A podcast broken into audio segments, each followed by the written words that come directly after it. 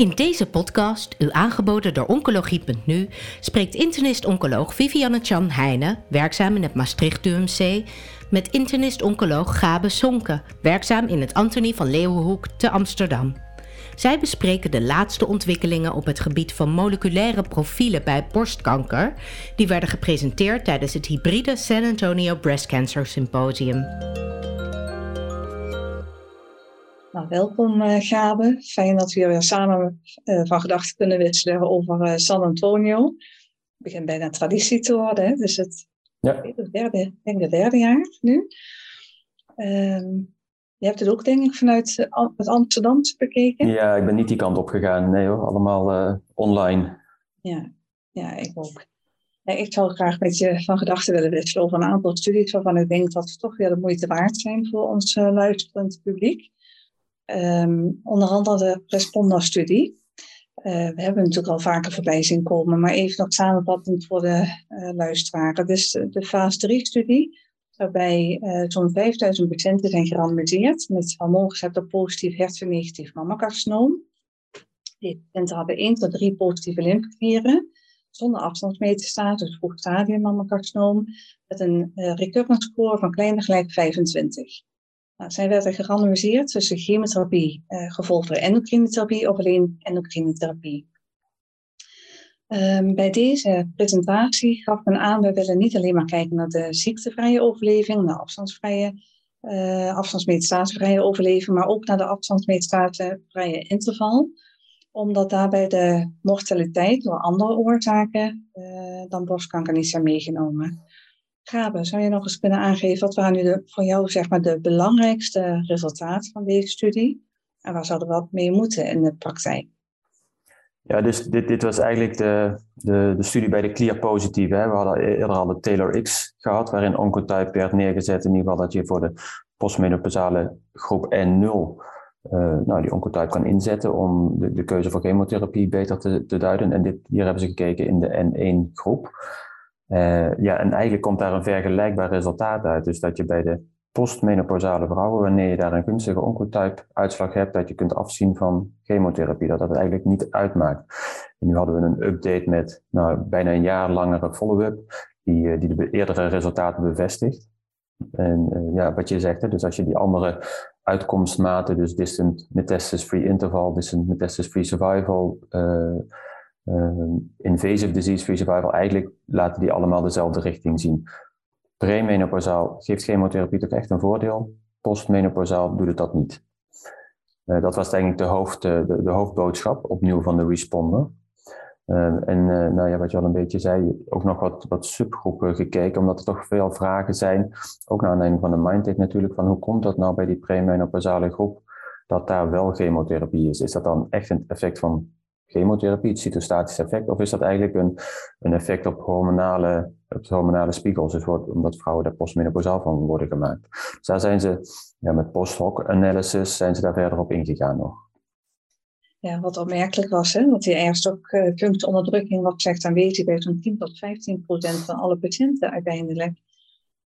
Ja. Um, vond je dat niet raar? En denk je dat het in Nederland ook zo laag is? Of, of doen wij dat beter? Het is natuurlijk een huidige tijd, misschien anders dan een paar jaar geleden. Maar... Nou, dat, dat is het denk ik wel. Hè. Is wel een studie die, uh, die, die, ook alweer langer geleden gestart is. Ik, ik, denk als je dat op een rijtje zou zetten, dat de, dat de mate van ovarian function suppressie door de jaren heen zal zijn toegenomen. Want uh, ja, het was in de Mindtech, maar ook in deze studie was het, was het beperkt. ja, en als je dan verder in die subgroepen kijkt, en nogmaals, dat zeggen ze ook terecht met voorzichtigheid, want ze waren hier niet voor bedoeld, dan, dan zag je eigenlijk dat het wel of niet geven van ovarian function suppressie, SEC, dat dat niet zoveel uitmaakte in de endocrine arm, dus zonder chemotherapie. Dan hadden ze ook nog een analyse gedaan waarbij ze hadden bijgehouden van, ja, menstrueren de vrouwen nu wel of niet uh, gedurende de follow-up. Uh, dat hadden ze netjes bijgehouden. Dan zag je wel dat op het moment dat vrouwen blijven menstrueren, dat ze een wat slechtere uitkomsten hebben. Zowel in de hormonale therapie alleen arm als in de chemo-endocrine arm. Ja, dat is wel interessant op zich. Hè? Want um, een van de vragen die daarover ook werd, uh, werden gesteld, was um, als je nu um, zou geven in plaats van chemotherapie, zou dat dan tegen elkaar opwegen? Maar ja, die studie is niet gedaan, die is ooit wel eens opgezakt dat zit niet uh, plus of min doet, hè, maar ten opzichte van elkaar. Nu is het zo dat we zeggen, ja, eigenlijk heeft airstopfunctieonderdrukking alleen maar meerwaarde bij hoogrisicopatiënten die ook chemotherapie hebben gehad. Um, een tech zeg maar, uh, even een sprongetje. Um, hier in dit geval zou je kunnen afvragen, waar je bij patiënten die uh, een indicatie hebben voor chemotherapie, maar die dat niet willen ondergaan, dan toch kunnen zeggen, ja, doe dan ieder geval wel die Ja, ja die, uit de soft en tekst kwam er inderdaad van de vrouwen die dan chemotherapie hadden gehad, dat daar het effect het grootste was. Ja, ik, ik heb dat toch altijd geïnterpreteerd als, als een mate van risico. Dus dat je bij de hoge risicogroep in ieder geval het voordeel ziet. En uh, ja, ja, hier uit, uit deze responder-analyse zie je dan dus dat ja, het doorgaan van menstrueren in beide armen, dus met of zonder chemotherapie, ongunstig is. Ja. dat, dat suggereert dat, je daar, dat dat niet specifiek van die chemotherapie afhangt. Aan de andere kant, ja, wat ik net zei, in de hormonale groep alleen, op het moment dat je dan die ovarian function suppression geeft, maakt dat niet zo heel veel uit in de uitkomsten. Maar ja, dan moet je wel bedenken dat er nog maar kleine aantallen zijn, want er waren, was maar weinig OFS gegeven. Ja, dus in feite zeggen we ja, of het nu N0 is of N1 tot 3. In essentie zijn de resultaten voor de recurrence score een beetje gelijk. Uh, voor de MAPA-print ligt dat um, indirect denk ik een beetje vergelijkbaar. Um, er was nog die postdoc-analyse bij micrometastase, er erg op uh, en plus situatie. Kun je daar nog iets over zeggen? Ja, dus dat hebben ze op een gegeven moment is die, de inclusie is ook nog veranderd met, met of zonder de micrometastase. Maar eigenlijk ja, kwam dat uit deze analyse eigenlijk geen verschil. Uh, en, en, denk ik dat je daar nou ja, zowel voor de N1 micrometastase als de N1 uh, ja, deze resultaten kunt gebruiken. En overigens is dat in Nederland nu nog niet. Hè? Dus de oncotype is nu door het Zorginstituut ja, uh, goedgekeurd, om het zo te zeggen. Maar dat geldt alleen nog maar op basis van de TaylorX-data. Dus nog niet voor de N1. Ja, ja, dus dat is goed voor de toren om zich dat te realiseren. Dus dit kunnen we nog niet meteen in de praktijk brengen. Exact, exact. De oncotype die kunnen we nu voor de hoog risico N0 kun je die inzetten, boven de 50. Maar dus nog niet op basis van de uh, responder, die overigens ook nog maar net gepubliceerd is. Hè, ook de originele data staat nu net in de New England. Ja. Dus nu kunnen ze hem pas gaan beoordelen. Nou, dan wachten we dat nog af. Ja. Mooi dat we dan door kunnen gaan naar een volgend onderwerp. Um, want er waren ja, toch wel een aantal uh, interessante observaties gedaan met het in kaart brengen van risico's uh, gedurende de behandeling of gedurende de follow-up. Hebben toch een studie die door Nick Turner is gepresenteerd, de C-TRACK uh, triple negatieve studie waarbij patiënten met een vroeg stadium triple negatief mammacarcinoom um, chirurgie hadden gehad en adjuvant chemotherapie hadden voltooid. Die werden geïncludeerd en die patiënten konden gedurende het eerste jaar na uh, de afronding zeg maar, uh, meedoen met uh, metingen elke drie maanden um, op circulaire tumor-DNA. En als dat circulaire tumor-DNA positief was gedurende die screeningsperiode, dan werd er een salueringsscan uitgevoerd. En als die schoon was, um, dan uh, konden patiënten um, gerandomiseerd worden tussen verdere observatie. Uh, om te kijken, ja, heeft dat wel betekenis of zou dat circulaire tumor-DNA ook weer kunnen verdwijnen? En, is dat toch niet per se een recidief? Of ze werden behandeld met pembrolizumab. Um, in de gedachtegang, dit is misschien een vroeg signaal van gemetastaseerde ziekte en laten we het goed behandelen, dan kunnen we misschien die uitkomst verbeteren. En er werden toch een aantal interessante observaties gedaan. Bijvoorbeeld hoe vaak die uh, scan positief was. Bij patiënten die dus uh, daar symptomatisch geen klachten van hadden, die gewoon die test hadden gekregen, die was positief getest. En dan kregen ze een scan. En, en hoe ging dat verder, Gabe? Kun je... Ja, dat, dat, was, dat was ja, in die zin wel een wat zorgelijke uitkomst, vond ik. Hè. Dus, dus zo'n 70, ruim 70 procent van de mensen die hadden geen klachten, en dan wel circulerend tumor-DNA en bleken bij imaging ook al afwijkingen te hebben, uh, metastase, recidief. Uh, en dat was ook veel hoger dan dat zij zelf uh, verwacht hadden. Uh, ja, daarmee kwam uiteindelijk ook maar een relatief klein deel van de verwachte studiepopulatie voor de randomisatie in aanmerking, zoals je die noemde, tussen observatie of, uh, uh, of pembrolizumab. En, en is die, die hele tweede vraag van, ja, stel je voor dat je dit nu vindt en je ziet geen metastase, wat kan je daar dan aan doen? En ik is die in, in deze trial nu niet goed kunnen beantwoorden, juist omdat er maar zo weinig mensen daar voor die randomisatie in aanmerking kwamen. Ja. Ze hebben er ook wel over gehad, hè, van wat, hoe, hoe komt dat nu? Dat, er zo, dat, dat het zoveel, die, die scan al uh, afwijkend is. en twee dingen denk ik daarover. Ze hebben ook nog een inclusiegroep in twee, tweeën gedeeld. Zeg maar een soort intermediair risico en een echt een heel hoog risico op recidief met uitgebreide restziekten en neoadjuvant bijvoorbeeld of hele grote nou, tumoren to, to begin with. Nou ja, in die groep is het, is het risico nog veel hoger dat er, dat er ctDNA komt. En zei Nick Turner in zijn prachtige Engels dat dat misschien niet de groep is om het ctDNA te gaan screenen, omdat die bijna allemaal positief gaan worden. misschien moet je daar onafhankelijk van het ctDNA gewoon meer proberen te gaan doen. Ja. Het andere wat hij zei is, ja, dit is ook een trial die ja, best wel nou, een enorme effort die ze daar hebben geleverd uh, en ook een tijd gelopen heeft. En zegt van ja, eigenlijk de, de essays die we gebruikten voor ctDNA, die zijn eigenlijk alweer achterhaald ten opzichte van nu. Tegenwoordig heb je veel gevoeligere essays alweer, die misschien ook beter op de tumor van de patiënt afgestemd zijn, waardoor je misschien in een nog vroeger stadium iets kan vinden voordat de uh, afstandmetastase zichtbaar worden. Dus dat waren twee dingen die hij zelf noemde, als hij de trial opnieuw zou gaan doen, om, om rekening mee te houden. Ja, dat brengt me inderdaad op het punt dat we vroeger wel gekeken hebben naar gewoon simpele markers, CA15.3 of bij gynaecoloogtumoren CA125. Ja. En heb ook een lead time van drie tot zes maanden in mijn hoofd gezegd. Um, dat ja. ook, dan zou je denken, dit is eigenlijk nauwelijks beter dan die simpele biomarkers. Nee, dat, dat, dat, dat gevoel krijg je hier een klein beetje. En, en de, de volgende vraag is natuurlijk heel erg, ja, het alleen maar vroeg ontdekken, dat, daar hebben we met z'n allen denk ik heel weinig aan. Daar wordt een patiënt ook niet beter of gelukkiger van.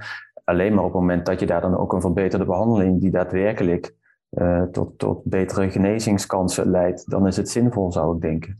Ja, uh, ja nogmaals, die vraag ik denk dat die ontzettend interessant is. En we zien natuurlijk ook dat er heel veel ontwikkelingen zijn met adjuvant na neo-adjuvant. Mensen met een hoog risico na neo-adjuvant. Dat doen we meestal op basis van het, van het resectiepreparaat. Maar misschien kunnen dit soort technieken ook wel helpen om een hoog risicopopulatie daaruit te vissen.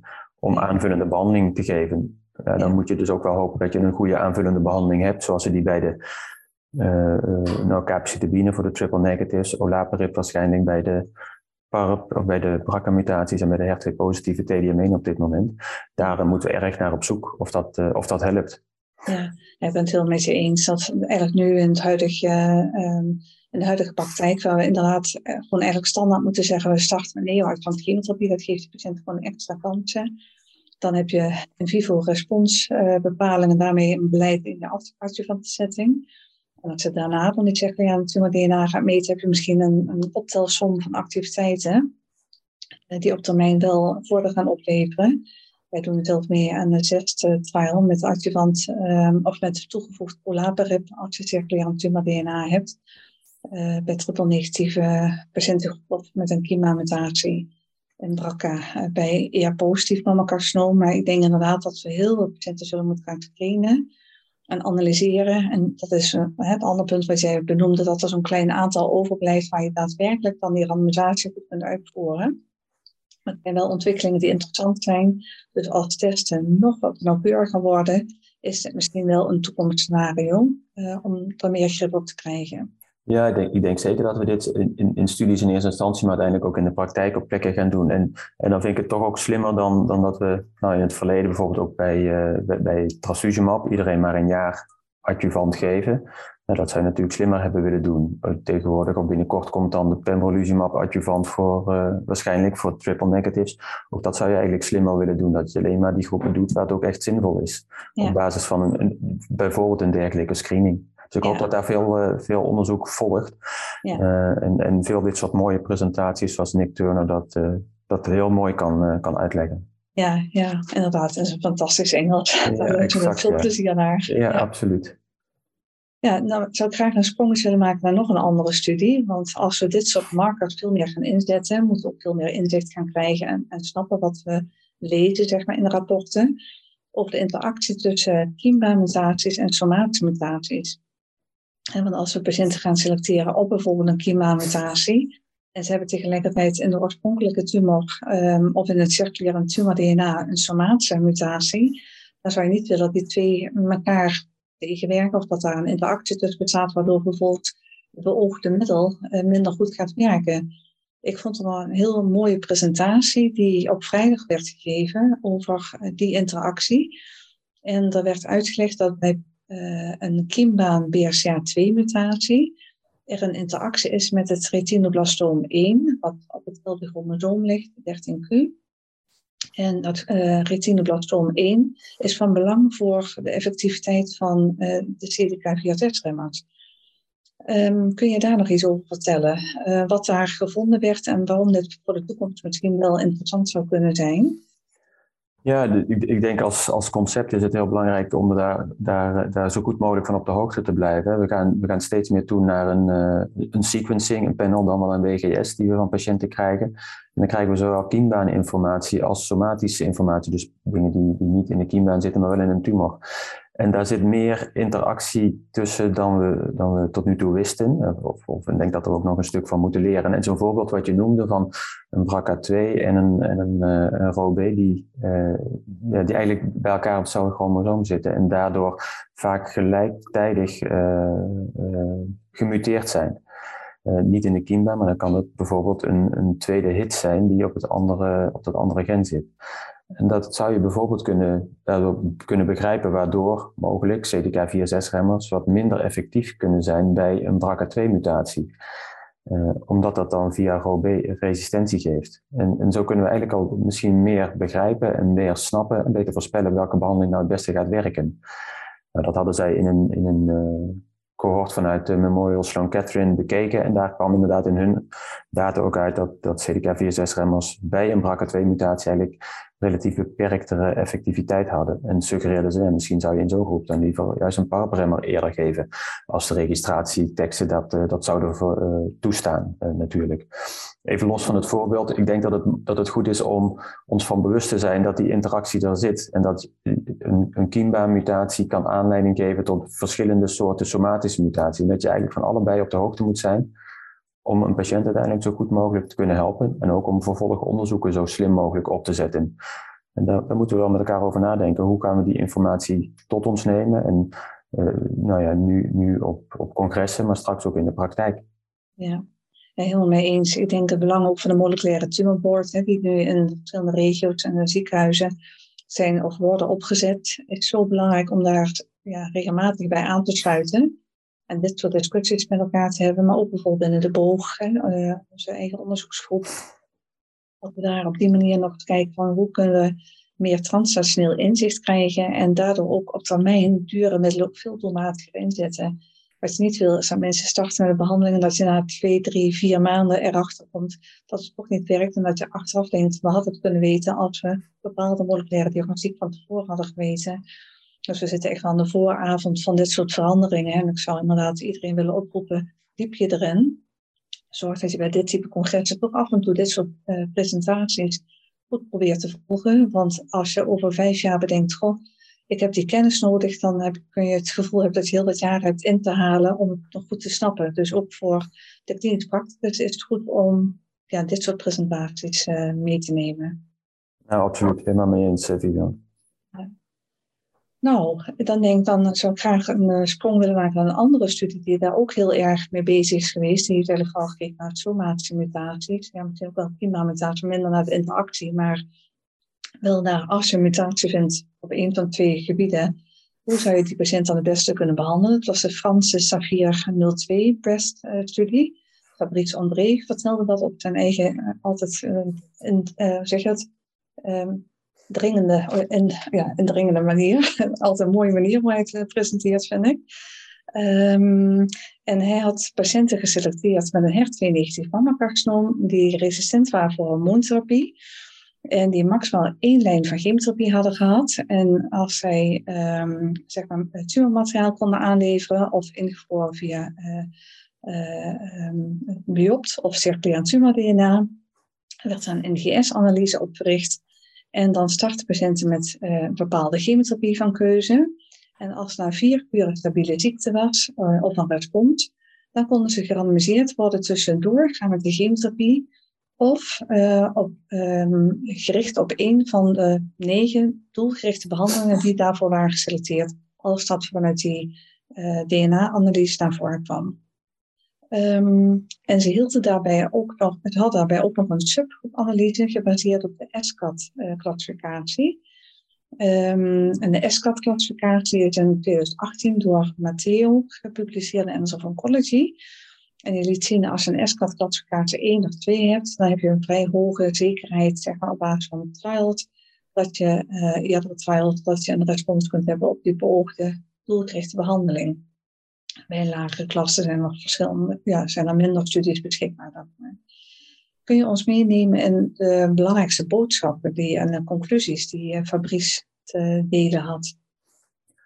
Um, ja, zeker. Uh, echt een studie die ook kijkt naar de toekomst, waar we steeds meer moleculaire data of genetische data gaan krijgen om onze keuzes op te maken. En uh, nou ja, wat, wat, hij liet zien in die, in die populatie waar ze dan zijn gaan screenen, zoals je net de inclusiecriteria vertelde, is dat uh, zeker in de, in die, ja, hij noemt het dan SCAT 1 of SCAT 2 categorie. Dus het zijn dus uh, ja, combinatie tussen een genetische afwijking en een beschikbaar middel, die uh, zich meer of minder al, toch echt al wel bewezen hebben in de praktijk. Denk bijvoorbeeld aan parabremmers bij een BRCA-mutatie of uh, bij een PIK3CA-mutatie. Als je in die groep kijkt, dan is het genomisch behandelen, om het zo te noemen, uh, geeft echt een voordeel voor patiënten ten opzichte van doorgaan of met, met chemotherapie. En dan was het een hazard ratio van 0,4. Als je diezelfde vraag stelt in de hele populatie, dus niet alleen maar die SCAT 1 en 2 categorieën, waar eigenlijk al best wel bewijs is voor werkzaamheid, maar nou ja, dat kunnen een heleboel andere uh, middelen zijn, waar wel een mutatie is, waar ook een drug tegen ontwikkeld is, maar van we eigenlijk nog niet weten of dat dan bij borstkanker bijvoorbeeld ook werkt, en dan is dat effect wel een stuk kleiner. Dan was er nog een hazard ratio van 0,8 ongeveer, die niet significant is. En dat effect werd dan eigenlijk ook volledig gedreven door die SCAT 1-2 categorieën die daarin zaten. Dus wat hij zegt, ja, dat genomisch behandelen is zeker uh, de toekomst, gaat gebeuren, maar werkt wel echt alleen op het moment dat je goed hebt laten zien in studies dat zo'n middel ook effectief is. Uh, en er zijn ook een heleboel combinaties, mutatie versus met een, met een middel waarvan helemaal niet duidelijk is of dat nou echt een voordeel geeft eigenlijk ook iets wat we bijvoorbeeld in Nederland in de drupstudie aan het bekijken zijn. Hè? Dat je kijkt, een, een middel gedreven werkt bij ziekte A, maar je moet eerst laten zien dat het ook bij ziekte B werkt voordat je dat overal kunt toepassen. Dus volledig tumoragnostisch behandelen. Dus het maakt niet uit wat je oorspronkelijke tumor is als de mutatie ermee is. Hopen heel erg op als, uh, als oncologen. Nou, dat is echt nog wel een stapje te ver. En er zijn zeker situaties waarbij de tumor uitmaakt. En dat de specifieke mutatie en het specifieke middel uitmaakt. En, dus in feite is je boodschap dan ook wel een beetje denk en ook zijn boodschap, dat als je middelen gebruikt die uh, nog niet bewezen effectief zijn, um, dat je die vooral ook niet zomaar moet toepassen buiten het studieverband. Absoluut, absoluut. Dat moet echt in het studieverband.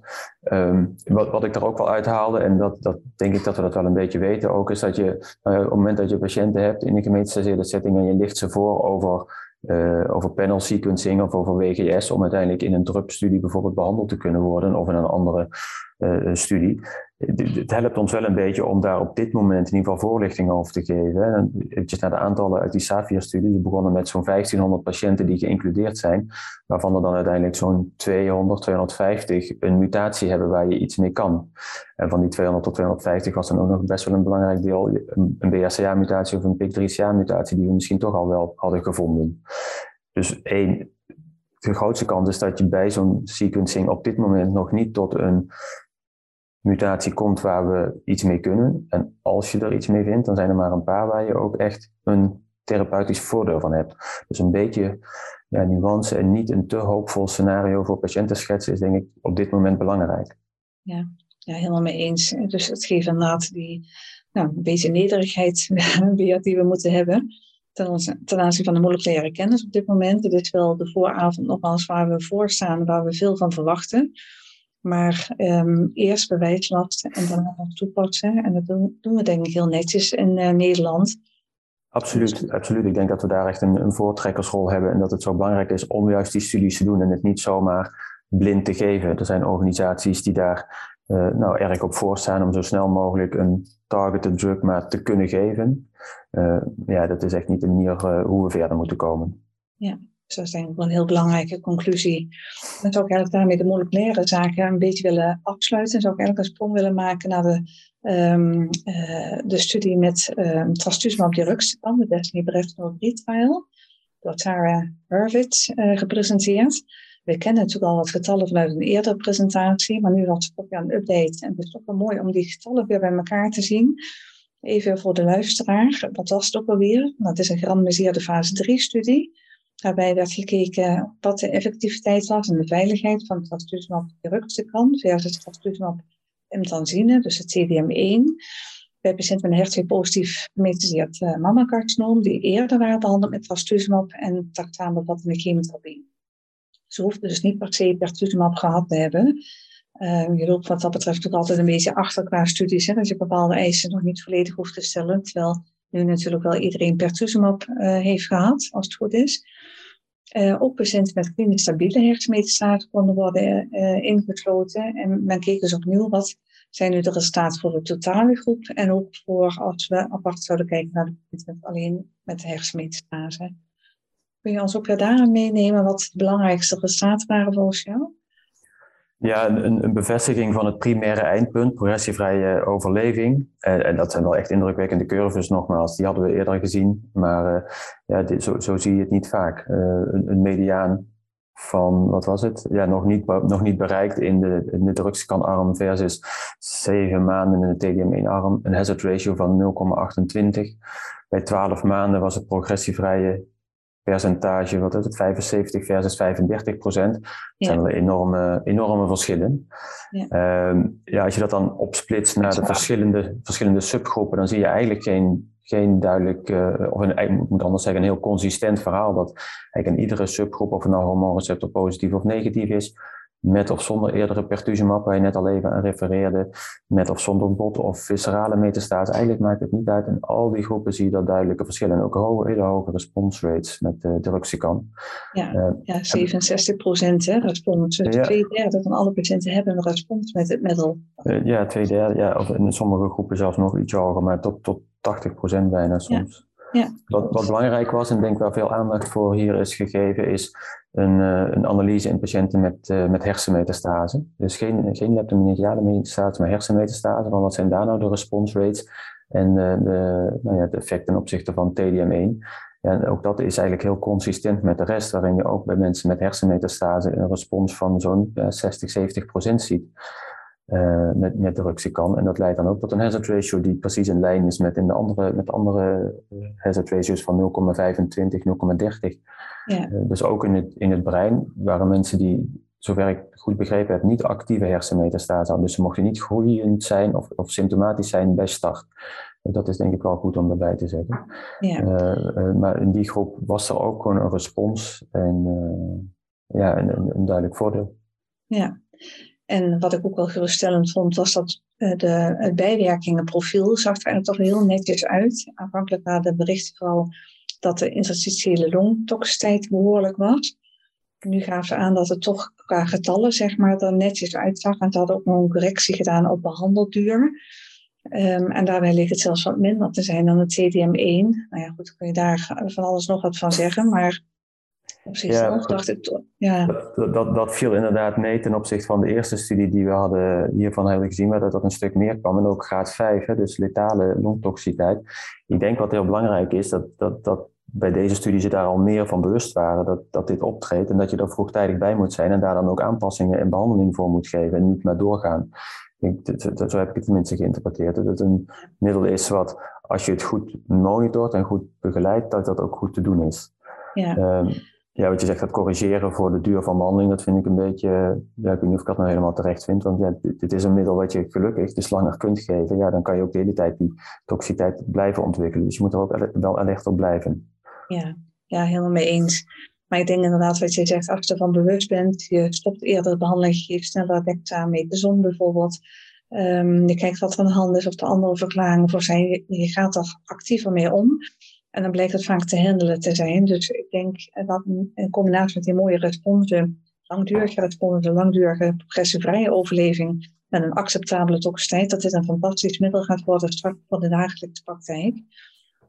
Ja, precies. We kunnen het inmiddels, ik bedoel, de registratie is dan, we kunnen het nu als compassionate use in de derde lijn geven, maar dit zal zeker aanleiding geven tot, uh, tot een registratie in de eerdere lijnen. Ja. En dit middel wordt natuurlijk ook al uitgebreid onderzocht in, uh, in nog eerdere lijnen, ook richting de adjuvant, neo-adjuvante setting. Dus daar gaan we nog veel van horen. Ja, blijft wel interessant hoe dat dan het landschap verandert. Want we weten eigenlijk niet goed hoe dan bijvoorbeeld TDME na deruxtecan effectief is.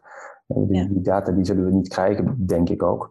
Er waren wat case reports, maar moet je ook mee uitkijken wat je daarin hebt. Dat een, uh, een antibody-drug conjugate na een eerdere uh, antibody-drug conjugate mogelijk wat minder effectief zou zijn.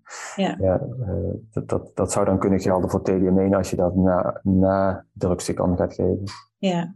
Ja, in de discussie werd aangegeven dat, dus ik denk dat dat belangrijk is, dus wat is de waarde van een latere behandeling als je schuift, maar in de discussie werd aangegeven dat ja, de strategie die we steeds hanteren, dat je het meest effectieve middel vooraan moet zetten, om het zo te zeggen. Dus we zouden verwachten dat um, taxaan met uh, en pertuzumab, dat blijft de eerste lijn. Op dit moment lopen allerlei studies om daar weer naar te kijken. Dat blijft dan de eerste lijn. Dan zal waarschijnlijk het pertuzumab direct kan de tweede lijn gaan worden. Of de tucatinib, met name bij patiënten met hersenmetastase. Ook daar is natuurlijk de vraag over hoe zit die volgorde dan precies. Dan inderdaad schuift die TDM1 naar achter. Um, en er komen nu allerlei studies waarbij al die middelen met elkaar worden vergeleken. Dus opgeteld dan ook, hè, combinaties. Het is een heel interessant schuivend landschap. Um, ja, het is, het, is, het is prachtig om zoveel effectieve middelen te hebben in deze, in deze groep. Tegelijkertijd, ja, op een gegeven moment is het ook heel moeilijk te zeggen en, en een goede studie te doen naar wat nou de optimale volgorde is. Ja. Uh, bij de ER-positieve doen we de SONIA-studie. En daar heb je eigenlijk ja, twee keuzes, eerste of tweede lijn. Dan is het nog een overzichtelijk behapbare vraag. Hier heb je inmiddels zoveel mogelijkheden dat je een eerste, tweede, derde lijn, dat is eigenlijk niet meer te goed te bestuderen. Ja. Ik vergelijk dat wel eens met de, met de myeloomwereld uh, bij de hematologen. Er ook zoveel middelen zijn waar je eigenlijk niet meer goed weet wat de beste volgorde is. Waarbij je dan een combinatie moet hebben tussen zo hoog mogelijke effectiviteit, zo goed mogelijke kwaliteit van leven. En waar je niet in de spreekkamer, maar wel als beroepsgroep ook het kostaspect denk ik in mee moet wegen. Ja. Ja, helemaal mee eens. En dan ook die moleculaire diagnostiek erbij betrekken straks, hè, bepaalde middelen, waar je van theoretisch mag verwachten dat het een logische keuze is. Dat speelt hier dan misschien weer net wat minder. In zijn ja. algemeenheid. Um, ja, interessant natuurlijk nog voor Druxican als je dat noemt. Dat je zou zeggen dat je dan op basis van HER2 zou willen selecteren. Maar uh, laat eigenlijk ook in, in, in, studies zien die dan een HER2-low of misschien zelfs zonder HER2-expressie of overexpressie effectiviteit laat zien. Dus ik denk dat we voor Druxican juist wel heel graag nog andere biomarkers zouden willen hebben. Want daar, dat, daar lijkt het een beetje aan te ontbreken. Het werkt in elke groep tot nu toe. Ja, en in een van de studies, ik ben kwijt welke studie precies, zag ik voorbij komen dat patiënten met HER2-positieve ziekte een NGS-profiel hadden gekregen, dat 80% van die patiënten hadden HER2-amplificatie volgens de NGS-analyse. Dat is niet 100% wat je zou verwachten misschien. Um, ja, komt, komt een beetje overeen, als ik dat nog even mag noemen. We hadden een posterdiscussie op basis van de trainstudie die we hadden vergelijken met de rest van de Nederlandse populatie tijdens de trainstudie behandeld, maar dan zonder pertuzumab.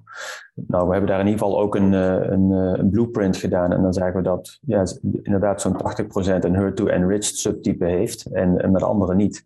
En dat je de pertuzumab voordeel eigenlijk ook beperkt is tot die mensen met een HER2-enriched subtype. En heb je eigenlijk een, ben je eigenlijk een, of heb je eigenlijk een luminale tumor, ja, dan, dan, dan is die toegevoegde waarde van pertuzumab eigenlijk uh, in deze analyse in ieder geval niet aanwezig. Ja, interessant. Nou, ik denk dat we meer dan genoeg hebben gedeeld met onze luisteraars. Ik uh, wil je hartelijk danken voor al jouw antwoorden en jouw visie op bepaalde uh, ontwikkelingen. En um, nou, nog een fijne dag gewenst. Met genoegen. Bent u geïnteresseerd in meer podcasts? Deze zijn te vinden op de website oncologie.nu.